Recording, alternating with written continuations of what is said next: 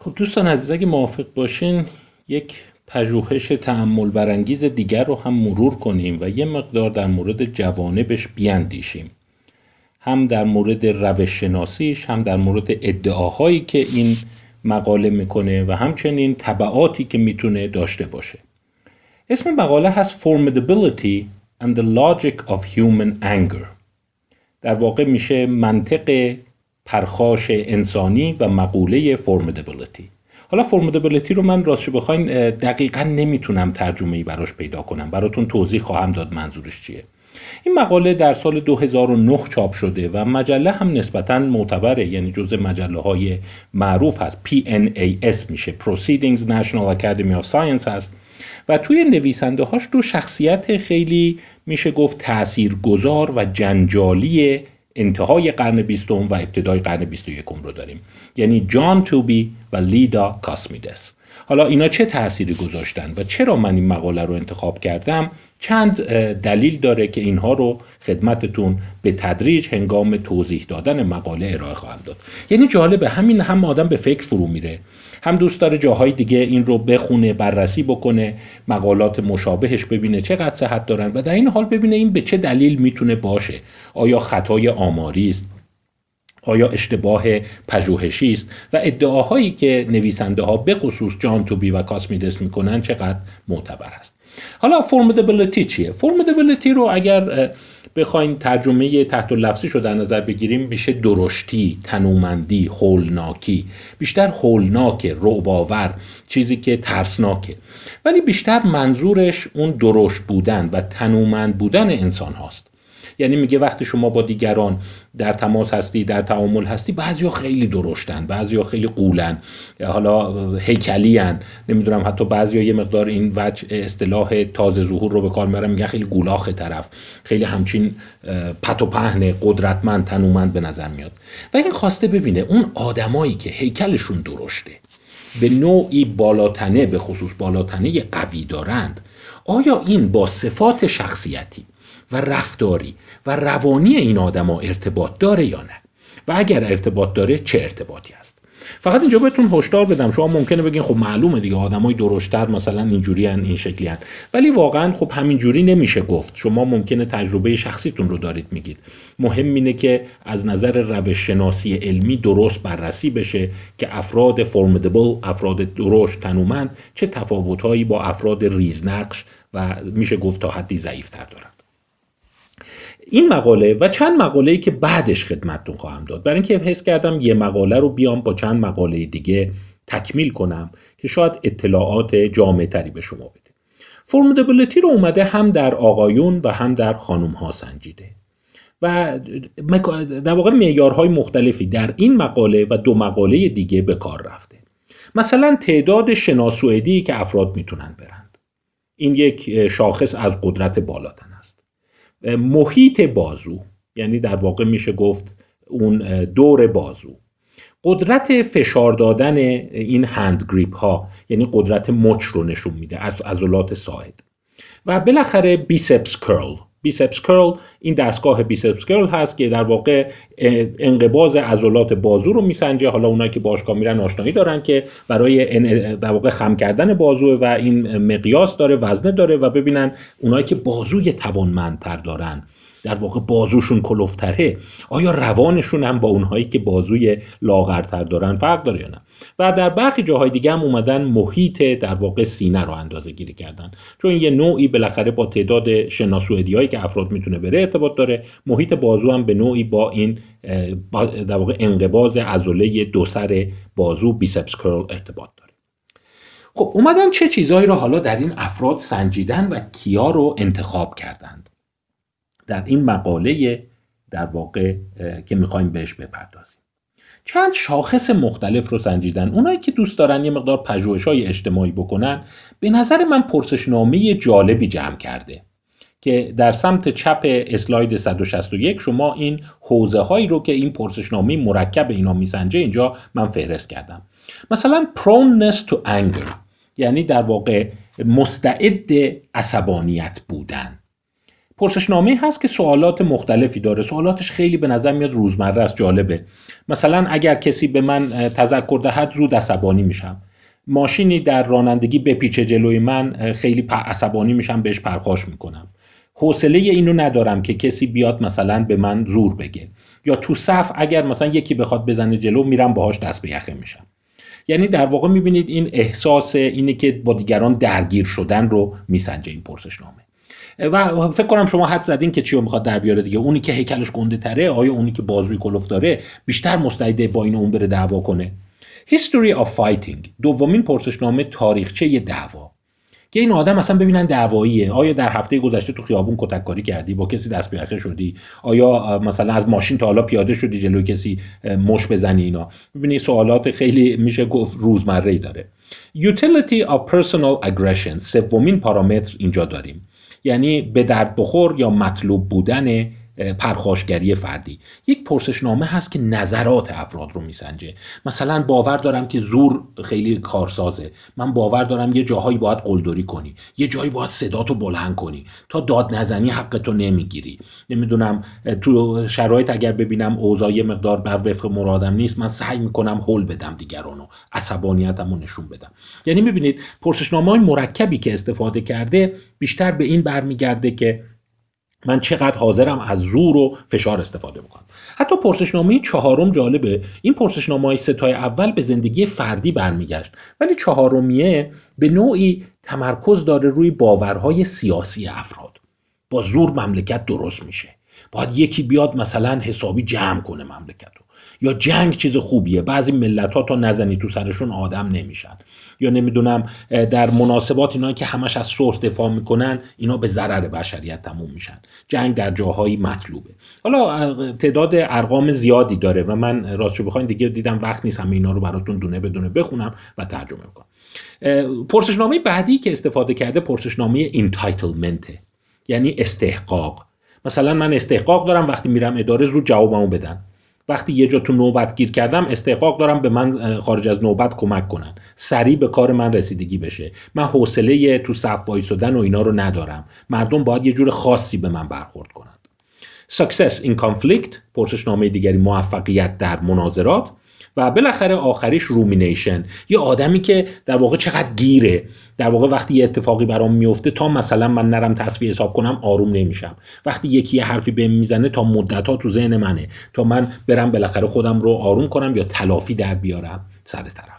پس ببینید یک مجموعه از رفتارهای اجتماعی رو اومده سنجیده که هسته این رفتارها پرخاشگری، قلدری و زور محوریه و در واقع سوالش اینه که اگر انسانی درشت هست این توی باورهاش هم رسوخ کرده که زور چیز خوبیه و در واقع بشه از زور توی مناسبات بین فردی استفاده کرد یا استحقاق این رو دارم که بیش از بقیه به من برسن. حالا این تفسیر اینی که خب اینا ارتباط اگه داشته باشن چه فایده ای داره و چه جوریه من یه ذره اگر بحث رو دنبال کنید بیشتر روشن خواهم کرد. حالا از کیا استفاده کرده؟ حجم نمونهش به قول معروف چیا بوده؟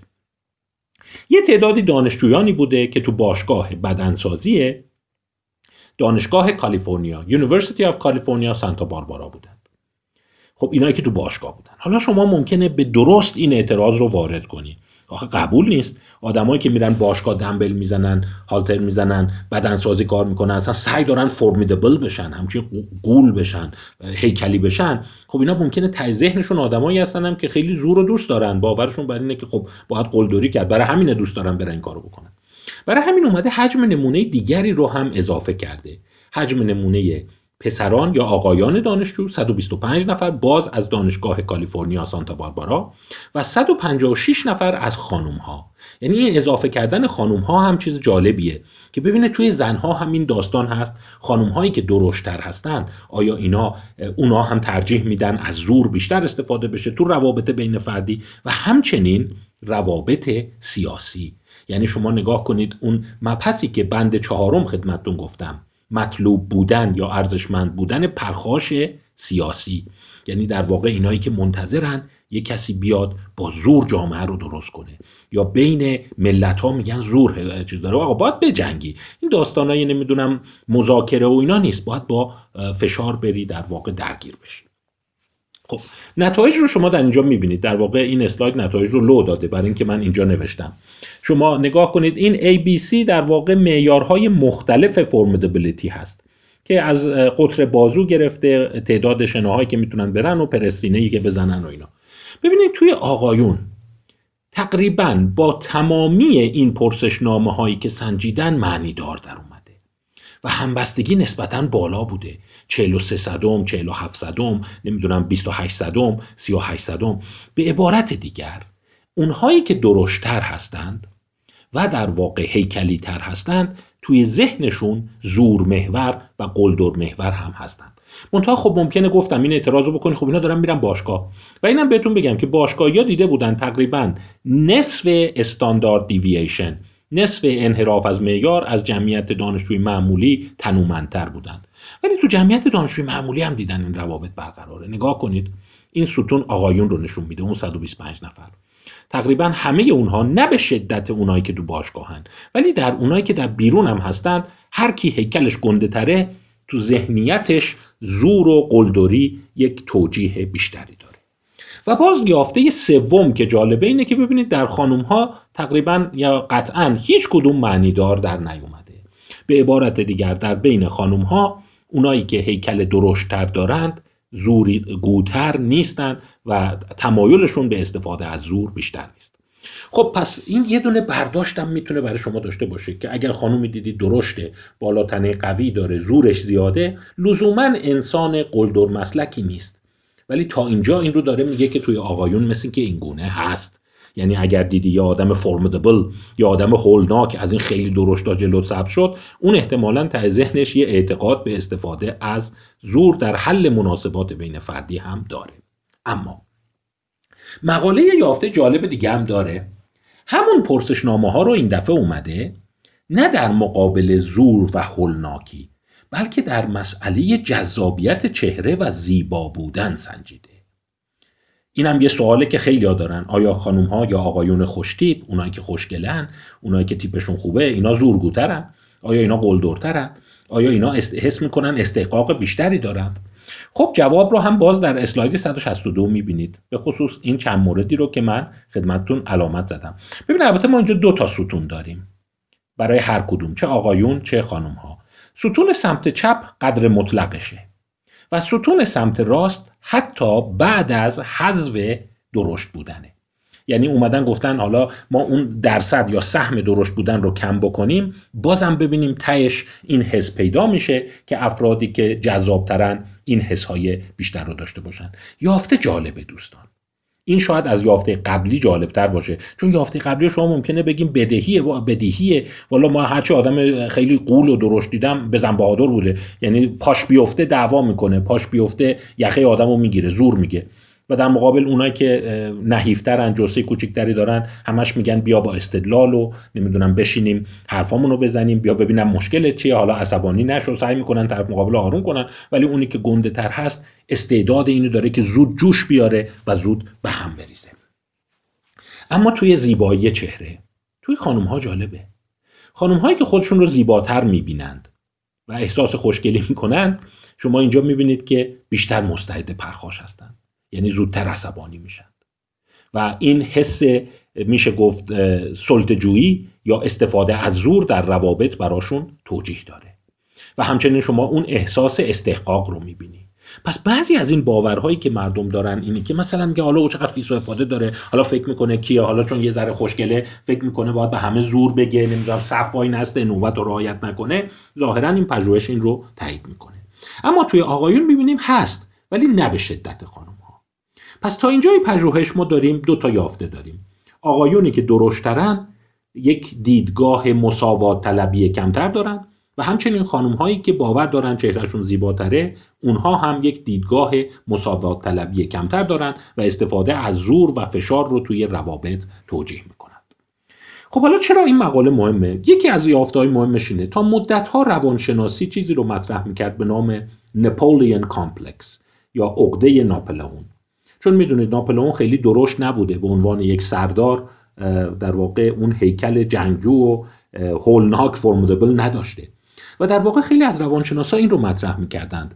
می‌گفتن اونایی که به نوعی یه نقص دارن احساس حقارت می‌کنن احساس می‌کنن جثه‌شون ضعیفه احساس می‌کنن نمی‌دونم بدن ضعیفی دارن اینا بیشتر مستعد دعوا و پرخاشن.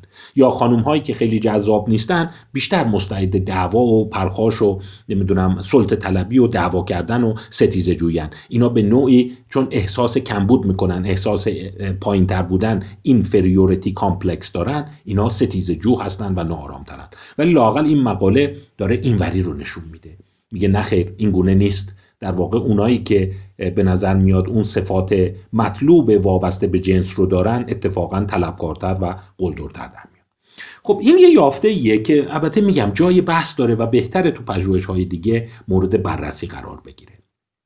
ولی این حاکی از چی است حالا چرا گفتم این مقاله رو انتخاب کردم؟ برای اینکه ما شاهد این هستیم که تقریبا توی سه دهه اخیر سی سال اخیر داره روانشناسی روانپزشکی یه مقدار دید خودش رو اصلاح می‌کنه. شما دیگه کمتر اصطلاح عقده حقارت احساس کمبود میشنوید. سابقا این خیلی اصلا ورد زبان بود. می‌گفتن اون طرف کمبود داره میاد با همه دعوا می‌کنه. طرف نمی‌دونم احساس می‌کنه جذاب نیست دوست داشتنی نیست میاد از همه طلبکاره احساس می‌کنه حالا کیه. ولی الان داره به نظر میاد شواهد داره اونوری نشون میده. پس یک روند یا به قول خارجی ها یک ترند ما داریم می‌بینیم که اومدن خودشیفتگی طلبکار بودن قلدر بودن زورگو بودن رو نه ناشی و برخواسته از داشتن کم بود بلکه اتفاقا داشتن منابع بیشتر می‌دونند. و مدعیان اونی که منابع بیشتری داره حالا هیکل قویتر یه منبع چهره زیباتر یه منبع. اینها بیشتر خودشیفته و خودکامه میشن. حالا این جای بحث داره. چون بعضی از علاقمندان دیدم سوال کرده بودن که یه مقدارم اگه میشه راجع به خودشیفتگی صحبت کنم راجع به غرور صحبت کنم. می‌خوام کم کم بحثش رو باز کنم. یعنی شما خواهید. منتها یه دید انتقادی من اینجا به مقاله دارم. گفتن دو تا از نویسنده های مقاله یکیشون جان توبی و لیدا کاسمیدس بود. اینا زن و شوهرن. و اینا تقریبا میشه گفت سی ساله از 1992 که کتابی نوشتن در مورد روانشناسی تکاملی. دارن مکرر در این بوق میدمند که این صفت هایی که شما می‌بینید میراث چند صد هزار سال یا چند میلیون سال تکامل بشره. و در واقع این رفتارها در سخت افزار مغز ما حک شده. راستشو بخواین من یه مقداری و مقدار کمم نه تا حد زیادی با دیدگاه اینا که میشه گفت در واقع بنیانگذاران یا تفسیرگران مدرن روانشناسی تکاملی evolutionary psychology هستن یه مقدار مشکل دارم برای اینکه خیلی از این چیزها رو میشه اونوری هم تفسیر کرد. چه نیازی داره شما فکر کنید وقتی این رفتار فراگیره این در سخت افزار ما حک شده. که در واقع ادعاش اینه که راست میگه توی سلسله حیوانات هم حیوانات درشتر دست به دعوای بیشتر دارن. اون صحنه خیلی جالب شما دوتا گربه رو دیدین که سر چهار را وایسادن کله هاشون رو به هم نزدیک کردن و دارن روزه های عجیب غریب می‌کشن. پنج دقیقه سی کدوم تکون نمی‌خوره پلک نمی‌زنه. در واقع دارن دنبال دعوا میگردن دیگه. و یه چیزی که این صحنه رو دیده باشین جالبه توش نگاه کنید اینیه که علاوه بر اینکه این گربه ها گیر هم هستند و چندین دقیقه با هم بعد دعوا رو شروع می‌کنن معمولا گربه های همچین قلدر و قلچماق و عضلانی این کارو می‌کنن. گربه نحیفا رو نمی‌بینی اینجوری برای هم شاخشونه بکشن. و در واقع جان توبی و لیدا کاسمیدس معتقد بود که بین سایز حیوانات یا سایز موجودات و داشتن منابع بیشتر فیزیکی و ستیزه جویی و دعواکن اونا ارتباط است و این میراث میلیون ها سال تکامل زیستیه. ولی خب عزیزان من اینا رو لزوما نیاز نیست ما متوسل بشیم به روانشناسی تکاملی و بگیم این توی سخت افزار مغز رفته توی ژنوم ما رفته. می‌تونه یادگیری باشه. خیلی از این افراد یاد گرفتن خب توی حوزه اگر زور به کار ببری جواب میده و اگر درشتری خب بهتر جواب میده. یعنی در واقع یک رفتار آموخته شده است learned behavior. نیازی نیست حتما توی سخت افزار مغز انسان ها حک شده باشه. و یه مقدار من حس می‌کنم این داره از همون تحلیل های ارائه میده که دانکن واتس باش مخالفه. میگه شما رو به عقب میای تحلیل می‌کنی.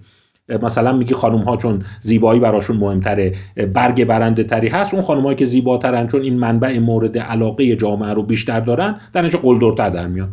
در صورتی که این می‌تونه خب یک یادگیری ساده اجتماعی باشه. حالا همین گروه ها برای اینکه بعدا تایید کنن که این فرا کشوری و فرا فرهنگیه مقالات دیگه هم ارائه میدن. مثلا این رو نگاه کنید مقاله 2019 ده سال بعد ده سال بعد از اون چاپ شده در ژورنال Political Psychology روانشناسی سیاسی. Upper body strength and political egalitarianism یعنی قدرت بدنی نیمتنه بالا فوقانی و در واقع برابری طلبی سیاسی. دوازده مطالعه مختلف بوده تو فرهنگ های مختلف. رفتن تو آمریکا، دانمارک، گروه های مختلف، دانشجو، کارگر اینا بررسی کردن. ببینن اونایی که اندام فوقانی قوی تر دارن اعتقادشون به زور محوری و اینا بیشتره یا نه؟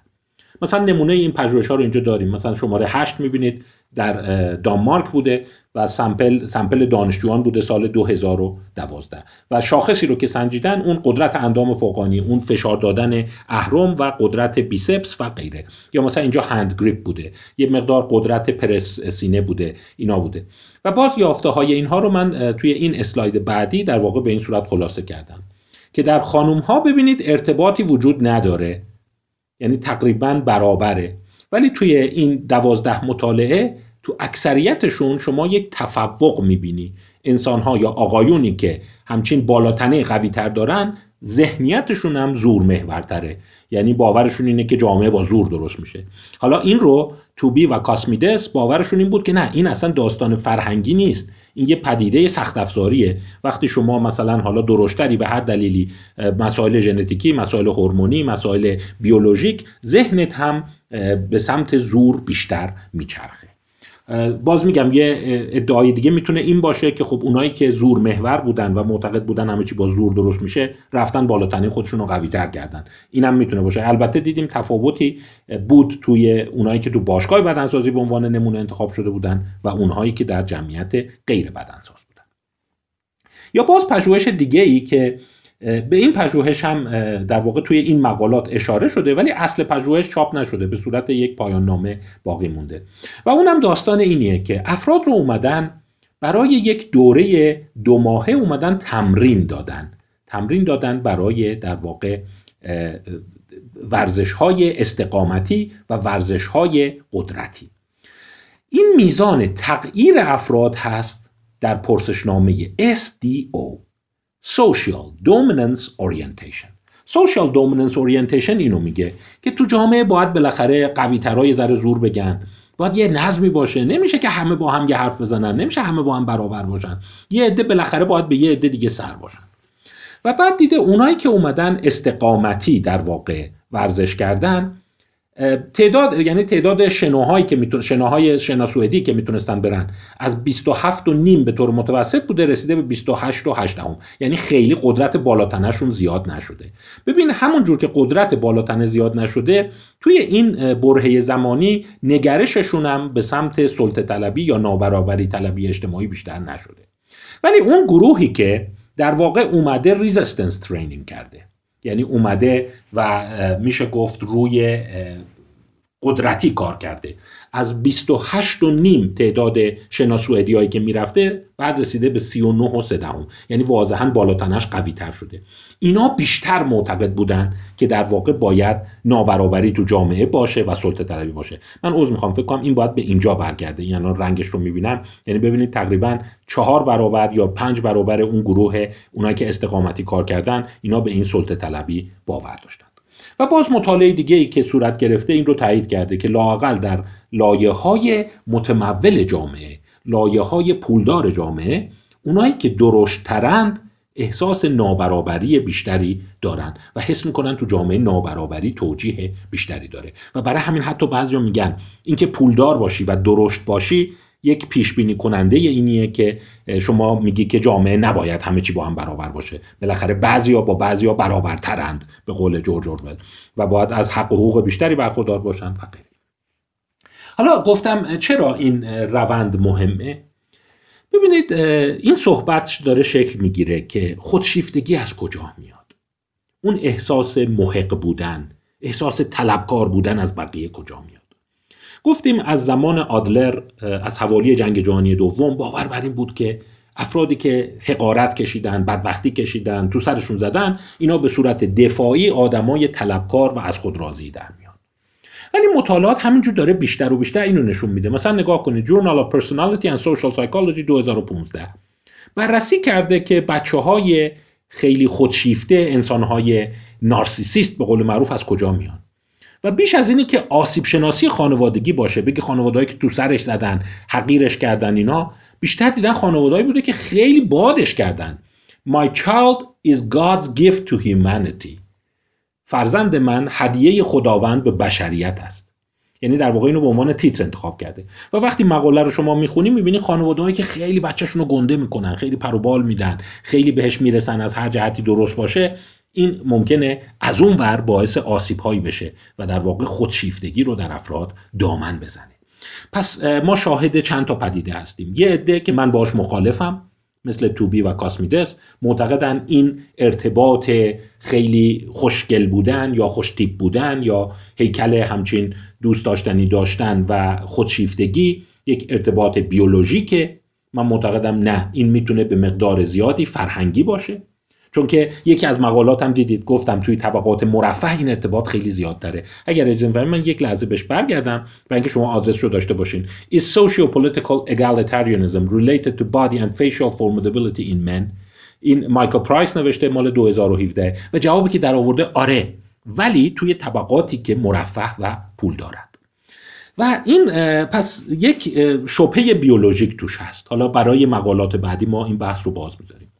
دومین نکته ای که شاید از این پژوهش شما دستگیرتون بشه اینه که عرض کردم ما داریم به سمت این میریم که آدم های خودشیفته رو کمتر محصول آسیب روانی و بلکه شاید بیشتر محصول در واقع داشتن منابع زیاد و مهار نشدن توسط خانواده و اطرافیان بدونیم. یعنی آدمایی بودن که فیزیک خوب داشتن چهره زیبا داشتن منابع مالی خوب داشتن و بعد کسی نبوده که بهشون بگه ببین درسته اینا رو داری درسته تو اینا سر آمدی ولی بشین سر جات فکر تو نرو با هم بریم. خیلی فکر نکن به بقیه سری و استحقاق بیشتر داری. یعنی از آسیب فردی و خانوادگی داره میکشونتش به یک آسیب بین فردی. من خواستم این وسط استفاده کنم یک کتاب غیر روانشناسی روان پزشکی خدمتتون معرفی کنم. و کتابش خیلی جالبی بود. خوندنش خیلی چیزا رو به آدم میگه.